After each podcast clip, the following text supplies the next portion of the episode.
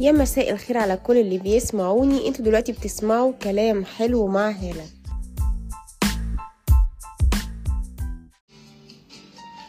حلقة النهاردة حبيتها إن هي تكون شوية شخصية وأكلمكم عن حكايتي مع الصحافة أو تجربتي الشخصية في مجال الصحافة.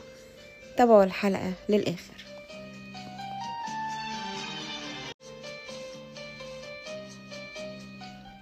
حكايتي مع الصحافة بدأت قبل دخولي للثانوية العامة. والدي الله يرحمه كان دايما معودني إن كل يوم الصبح تجيلنا الجرايد والمجلات. تعودت على وجودهم. وكان عندي شغف رهيب اتجاه المحتوى اللي بتقدمه الجرايد والمجلات أخبار مقالات فنون مختلفة. قد إيه لقيت إن الصحافة دي مهمة جدا؟ مرآة حال الشعوب حرفيا هي الصحافة. أهميتها عالية جدا جدا جدا. من وقتها حبيت الصحافة من وقتها كان حلمي وطموحي وهدفي إن أنا أكون صحفية. من وقتها حبيت إن أنا أكون المجال اللي بتخصص فيه ومهنتي تكون الصحافة. جت الثانوية العامة وساعتها جبت مجموع تسعين في المية أدبي. طبعا مجموع كبير وكنت طالعة من أوائل على مستوى مدرستي لكن كان وقتها كلية إعلام القاهرة كانت تلاتة وتسعين في المية. طبعا بتكلم عن بما يخص مصر إعلام القاهرة.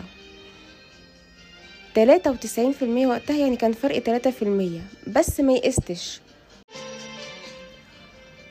وشفت إيه الكلية اللي بتكون بعد كلية الإعلام على طول؟ لقيتها كلية الآداب قسم إعلام. بمجموع خمسة وتمانين في المية. طبعا دخلتها وأنا مستريحة. وخضعت للاختبار الشخصي في كلية الآداب لأن الكل اللي كان مقدم على قسم إعلام داخل كلية الآداب كان لازم إن هو يقوم بمقابلة شخصية اختبار شخصي يشوف مظهره يشوف طريقة كلامه. وكنت من الأوائل الحمد لله المقبولين ساعتها في كلية الآداب قسم إعلام. ولما جه التخصص الداخلي كمان تخصصت في الصحافة إعلام قسم صحافة.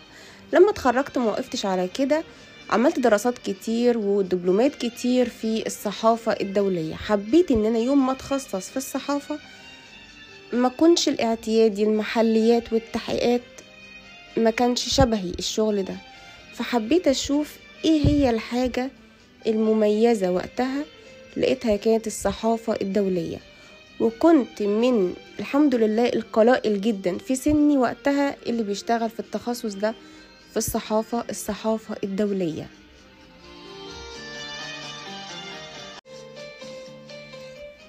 ليه اخترت النوع ده بالذات من الصحافة؟ لأن كان عندي فضول رهيب. كان نفسي أعرف كل أخبار العالم. علاقة الشرق الأوسط بالغرب وأوروبا وتدخل الدول في بعضها أو علاقات الدول في بعضها وما كانش تخصص سهل لكن الحمد لله تميزت فيه وكان ليا مقالات كتير جدا في مصر والأردن عن الصحافة الدولية أو مخصصة في الصحافة الدولية.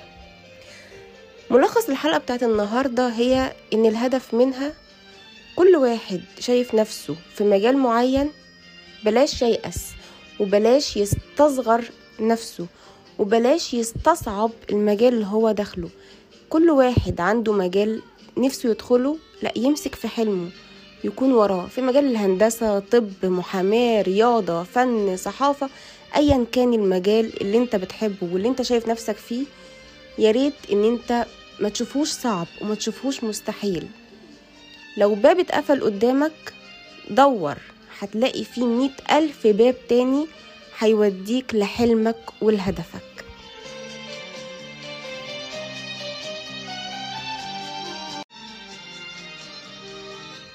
وبس كده دي كانت حلقة النهاردة. ما تنسوش تتابعوني على الفيسبوك وتويتر وإنستجرام. هالة أبو السعود بالعربي وبالإنجليزي.